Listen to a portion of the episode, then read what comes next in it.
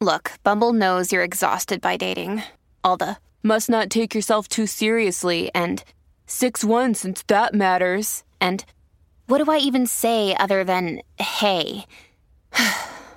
well, that's why they're introducing an all new Bumble with exciting features to make compatibility easier, starting the chat better, and dating safer. They've changed, so you don't have to. Download the new Bumble now.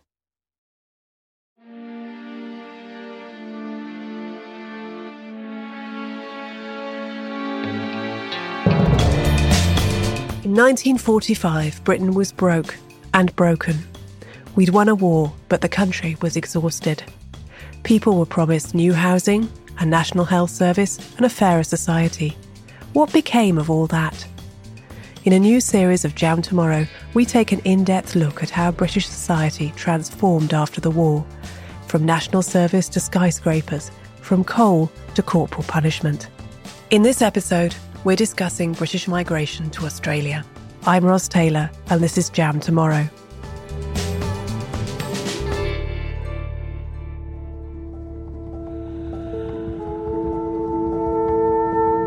Hello, and welcome to Jam Tomorrow, where we look at how Britain changed after World War II. We know about the Queen and we know about the music. But what was happening to ordinary people after the war? In this episode, we're delving into the lives of people who decided they'd had enough of Britain and were going to get as far away from it as possible. You can and you will if you set your mind to it. You may arrive with few friends, but soon you'll make dozens. You may blink in the sun at first, but you'll love it. Right now, the government is preoccupied by immigration. Who should come here, who shouldn't, and how to stop them doing it illegally is the reason why we have the Rwanda scheme. It's part of the reason why we left the EU. But it used to be Britons who were emigrating. Millions of us left in the 19th century for America and the countries known as the Dominions Canada, South Africa, New Zealand, Australia. Between 1947 and 1981, over a million left for Australia. The country wanted migrants badly. You had to be in good health and under 46 if you were single. You also had to be white and European and the long journey to Australia by boat would cost you only £10, provided you stayed for at least two years. Getting on a ship to sail to a largely unknown future is a scary proposition. Australia worked hard to make it seem like a thrilling opportunity to escape the gloom and class bound society of post war Britain. It's not who you are that counts, one ad said, it's what you do. Australia is a thrusting country brimming with action and promise, and keen to welcome anyone with the will to join in. Australians feel they're on top. There's this great feeling. If she can, so can I. So strike out for the best. Give them a happy home, all the fun of countless sunny hours in Australia's great outdoors. So your children grasp all the opportunities of higher education, watch them grow with Australia.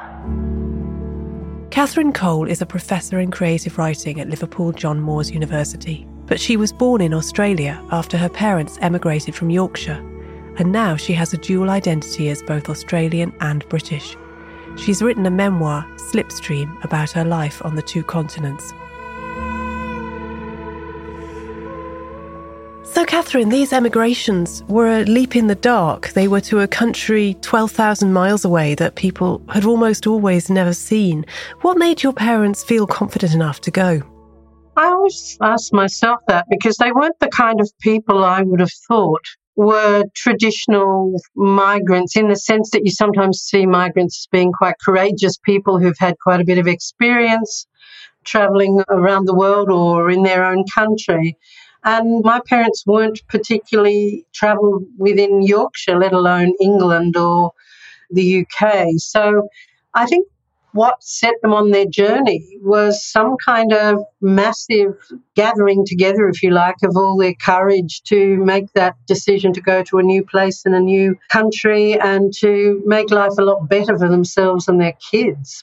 So, do you think the immigration was for them, or was it for the sake of, you know, at the time you weren't born yet, but for the kids they were taking with them, your siblings? It's interesting, isn't it? Because at the time they had two little kids, my brother and sister, And I think deep down, like many people with children, they're looking ahead, or they're certainly bound in where they are at the time. It was, you know, post war Britain.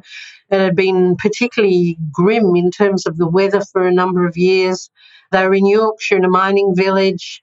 And I don't think they saw a lot of prospects, or they just felt that it was all a bit much. You know, they'd survived the war, it was rationing. And I just think they thought this was a chance to make life a lot better for the kids, where there would be more sunshine and fresh air and fresh food and so on. I can imagine that's exactly what they were, you know, considering amongst themselves. But I also think for both of them, you know, they'd grown up in this very tight, close Yorkshire community. And I think for them it was both a, a blessing to have that sort of family and community closeness. But I think they also just felt they needed something new. And off they went. And it was a long, long journey by boat. What did they find when they arrived? Well, we never really talked too much about that moment of disembarkation. We talked about some of the things that they were shocked by, like spiders and the heat and so on. But um, yeah, it's, it's a five to six week journey. And in those days, you know, these were the ship they went on had been a, uh, a hospital ship and troop carrier during the war.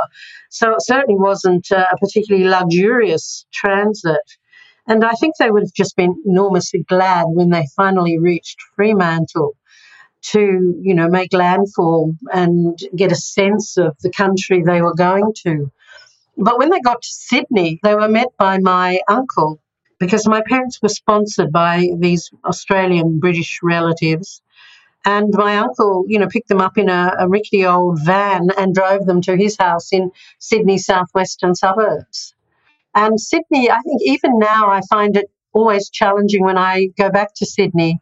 The sort of spatial quality of it compared to, say, here in Liverpool or other parts of England where there are a lot more sort of inner city terrace houses. I think they would have been really quite shocked by all the quarter acre blocks that people live on, you know, bungalow houses and big gardens and so on. I think that would have been quite spatially challenging, especially after being on a ship for so long. So I think that was the first thing. And then the rest was just being a, what really would have constituted an alien culture to them after, you know, their village in Yorkshire. How was Australia different? Because looking at the kind of things you see written about Australia at the time. There was this talk of a, you know, an outgoing country where you could get things done, and the idea of mateship. You know, that people were less formal than they were in Britain, and you could talk to people more freely. Is that what they felt? Was that their experience? I think that's the experience for a lot of British migrants. I don't know about my own parents. I think they were quite different in lots of ways, or maybe you always think that about your own parents. I always saw them as rather apologetic and cautious people. So, in lots of ways, that image of Australia as a very go getter, energetic country, I think would have been not necessarily something they found easy. And I, I do understand from research I've read by um, migration experts that for a lot of British, they found this transition from Britain to Australia quite difficult because Australia felt rather brash or emphatic in ways that weren't the case in, in England. But I think, you know, my, my, parents mixed with people who were all from the north of England, and often they were much more sort of social people than my parents were.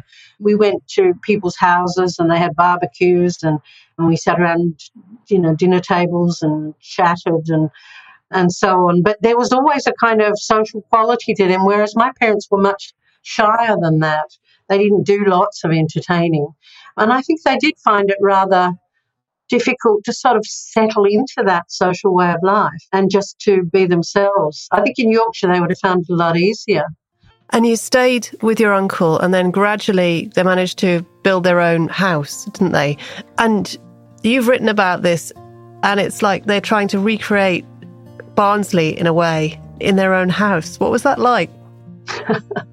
what they did when they first got there, I think they lived with my aunt and uncle for a year or so, and they did what at the time was quite common. You know, they bought a, a block of land, courtesy of a loan from my aunt in Yorkshire, who actually ended up gifting the money to them. And they built a place on that block of land that was about the size of a suburban garage. And in that place, they lived while they built the house. And the house was a sort of three bedroom bungalow house made of fibro, which is asbestos cement. And my father and all his friends worked with one another to help each family build their own house in their respective suburbs when the house was finally built, and it took them some years because my dad didn't want to progress into a new section of the house without paying off the earlier one. He didn't want to have a big debt or a loan. And so the house sort of went up slowly. And so when they finally did move into it, what had seemed like a house three or four times the size of the garage they'd been living in for four years or so, really sort of shrank because they filled it with all these sort of comfy sofas and a lot of things that people gave them or that they bought in, you know, secondhand shops or whatever. But the general feeling of it was a kind of rather overstuffed English house, you know. and I always find that interesting when I went to other friends' houses who had exactly the same design of house. And I'd walk into their house and it felt very um, open and empty. Whereas my parents always felt, you know, there was lots of stuff in it. And a lot of that stuff was, you know, things they'd brought out from England that they were sentimental about. But they also loved to gather bits and pieces, I think, that reminded them a lot of home. So the house sort of slowly but steadily filled up with all of these things. And I didn't quite understand it until I myself came to England as a sort of young woman and started visiting all my relatives. And in a way, it felt like a recreation of the house they would have lived in in England. And as a child, you felt Australian, and, you know, they clearly didn't feel very Australian. Do you think as they approached the end of their lives, did they feel that they'd taken on Australianness, if you like, or did they just feel very, very British still? I think they were very British. And when I say British, I think they were very Yorkshire. And I think that was the thing that made them unique to us as children, I, uh, especially myself and my younger sister who were born in Australia, and I think more Australian than the older siblings who'd come out. We used to joke in the family if ever either of them, them got kind of glum or did something odd, we'd go, oh, what do you expect? They're from Yorkshire, you know. And it was a kind of family joke that you had this sort of split generation of kids. But I think with my parents, they maintained their Yorkshireness always. Until the day both of them died, they spoke with quite strong Barnsley accent. So it's quite a strong Yorkshire accent, that one. And they enjoyed that. Uh, we did have a lot of jokes. Like my father would always say, e up and e by gum and oat to soup and these sorts of things I associate as Yorkshire terminology. But he, he wore a cloth cap. You know, he got things sent out from England, and relatives in England sent things over. So they'd send us kids Beano and Topper, and my father loved pomfret cake licorice, so he got all these things sent over. And it was like a little parcel of England, and particularly Yorkshire would arrive in our house every Christmas or for various birthdays. And they were very proud of that. My, my dad followed Leeds United Football Club and he maintained this sort of connection with the Yorkshire mining village where they grew up. It was it was very strong identity, compounded in a way by their accents and so on. So they, they did maintain that and proudly. But when they came back to England, the one time my dad did, my mum came back a few more times after he'd died. He didn't really settle in at all for the holiday, and I think he did realise on that visit that he had changed and become much, much more Australian. And when he came back to Australia after the holiday, he did keep saying all the time, I made the right decision. So I think aspects of, of Australia overtook him even as he resisted them.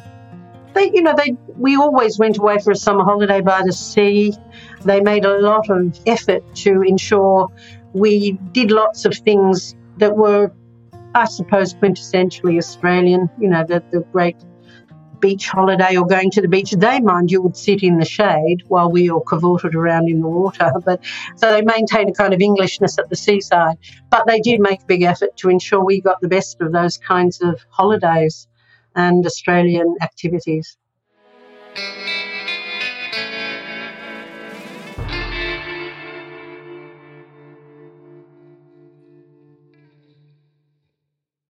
Hi, I'm Katie Riley.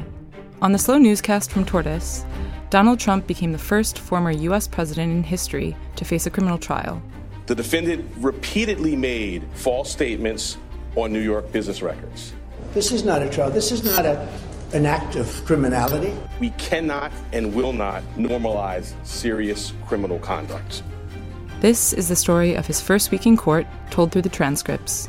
Listen now to the Slow Newscast wherever you get your podcasts.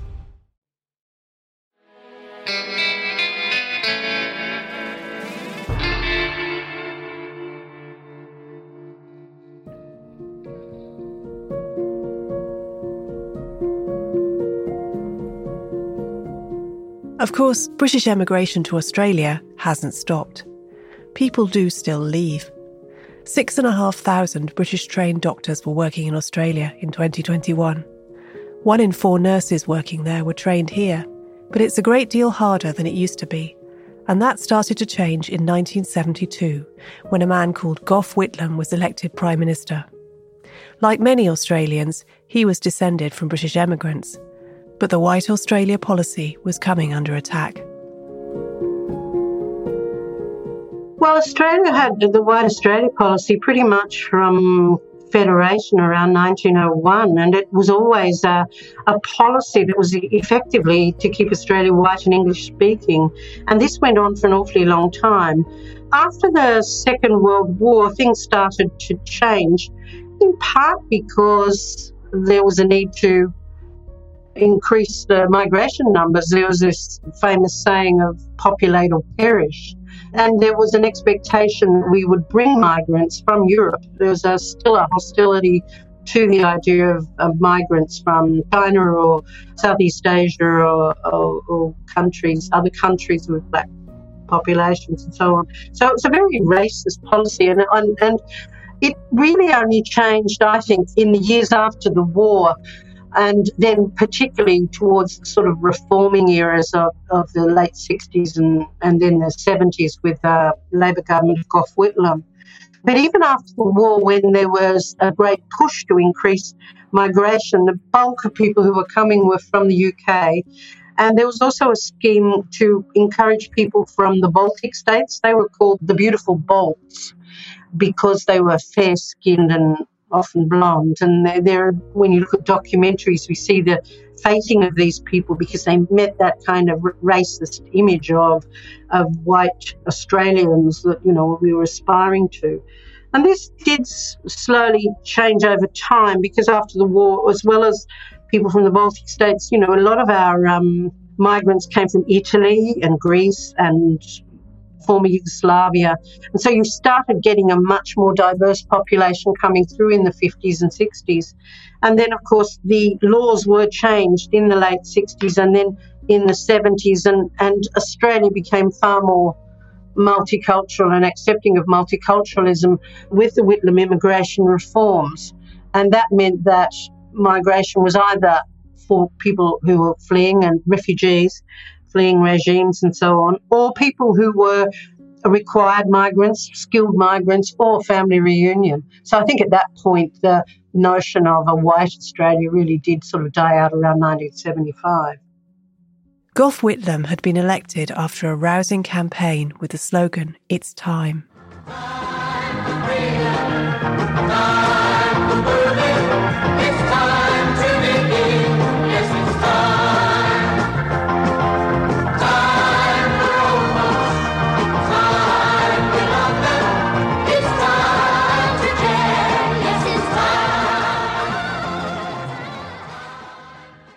Whitlam made it clear that Australia was going to be a lot more selective about who it let in. In 1974, he gave a speech at Adelaide Town Hall, voiced here by Bryan Kassulke. Australia will continue to welcome migrants who satisfy the humane criteria which we laid down last year. We believe, however, that it is pointless, indeed damaging, to bring large numbers of people to Australia unless there are jobs for them. The new Department of Labour and Immigration will have the expertise to ensure that migrants can gain employment. The days of cannon fodder are past. The racist White Australia policy would end. Not only that, but people would no longer be expected to assimilate in the same way, to adopt Australian culture and suppress their own. We do not want migrants to feel that they have to erase their own characteristics and imitate and adopt completely the behaviour of existing Australian society. We want to see that society enriched by the cross fertilisation that will result from migrants retaining their own heritage. The old approach of individual assimilation is no longer government policy. We are concerned with the integration of ethnic communities into the broader Australian society. By strengthening those communities, we strengthen the whole society. It was a vision of what came to be known as multiculturalism. At the same time, Whitlam started to give First Nations Australians more control over their own lives. He started an Aboriginal land rights bill, and the practice of taking Indigenous Australian children away from their parents came to an end. Australia now has a strict migration policy. It's points based, meaning that people with skills the country needs are first in the queue. Ten years ago, it launched a campaign aimed at people arriving in small boats called No Way, You Will Not Make Australia Home. The Australian government has introduced the toughest border protection measures ever. It is the policy and practice of the Australian government to intercept any vessel that is seeking to illegally enter Australia and safely remove it beyond our waters. If you travel by boat without a visa, you will not make Australia home. The rules apply to everyone families, children, unaccompanied children, educated and skilled. There are no exceptions. Do not believe the lies of people smugglers. These criminals will steal your money and place your life and the life of your family at risk for nothing. The message is simple. If you come to Australia illegally by boat, there is no way you will ever make Australia home. And that's why British politicians have come to see Australia as a role model when it comes to both legal and illegal immigration. The days when you could migrate to another continent for the price of a weekly supermarket shop are over. Catherine Cole now lives in Liverpool I asked her if she thought she'd ever go back to Australia. I like the idea of sort of moving in a way between places. I've never felt nationalistically Australian, if that makes sense. I, I think having grown up in such a Yorkshire household and feeling very, very British on one level, sort of, I mean, what I'm describing, I suppose, is the experience of numerous children of migrants and wouldn't even have to be just British. I had a lot of friends at school from Lithuania or Spain or Czechoslovakia or all of these different countries. And I think we all felt very much the same that we've torn between our country where we were born, Australia, and the country our parents had left because it becomes a kind of mythologized place because you're hearing so much from your parents about what they did as children and you're constantly wondering what your life might have been like had you stayed. This is also fed by all these kinds of parcels or cultural links that you get with, with the former country. As for me now, I've, I've travelled to and from England a lot before I took a job at a university here.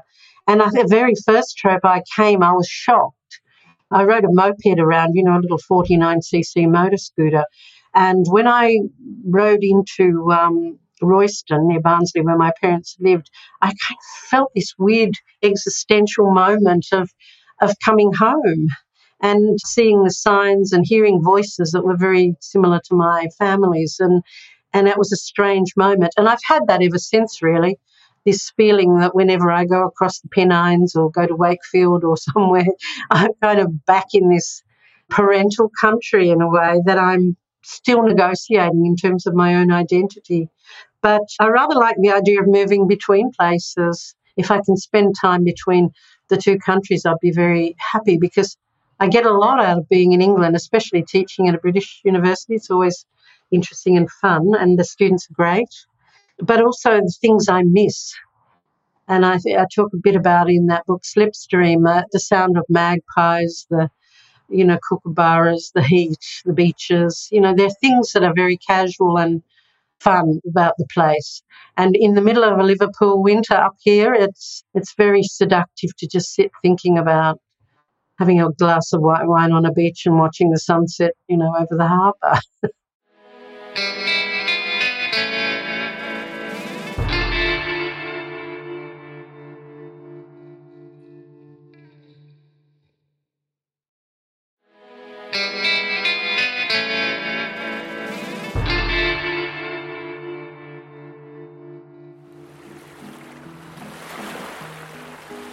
the harbour, and the beach. Even though the vast majority of migrants arrive in Britain by air, in the mythology of British migration, we still think about the sea, about small boats landing in Kent, about ships leaving Liverpool docks, about passages to India. Maybe we like to romanticise it, to associate it with a leap into danger and the unknown. Whereas, in fact, much of the migration into Britain now is to do a job that can't be filled, to study for a few years, or to join a relative who's already here. And as Catherine found, migration isn't always forever. Sometimes you come back, or your descendants do. She's one of around 87,000 Australians living in the UK. The £10 Poms didn't just change Australia, they're changing Britain now. I'm Ros Taylor, and I'll be back in a couple of weeks with another edition of Jam Tomorrow. If you enjoyed this episode, have you listened to Series 1? Just search Jam Tomorrow in your podcast app. Find out what Britons wanted after the war and whether we got it.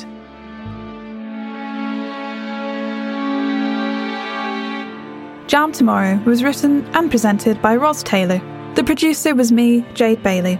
Music was by Dubstar, and artwork is by Jim Parrott. Additional voiceover work was by Eliza Davis Beard and Bryan Kassulke. The managing editor is Jacob Jarvis, and the group editor is Andrew Harrison. Jam Tomorrow is a Podmasters production.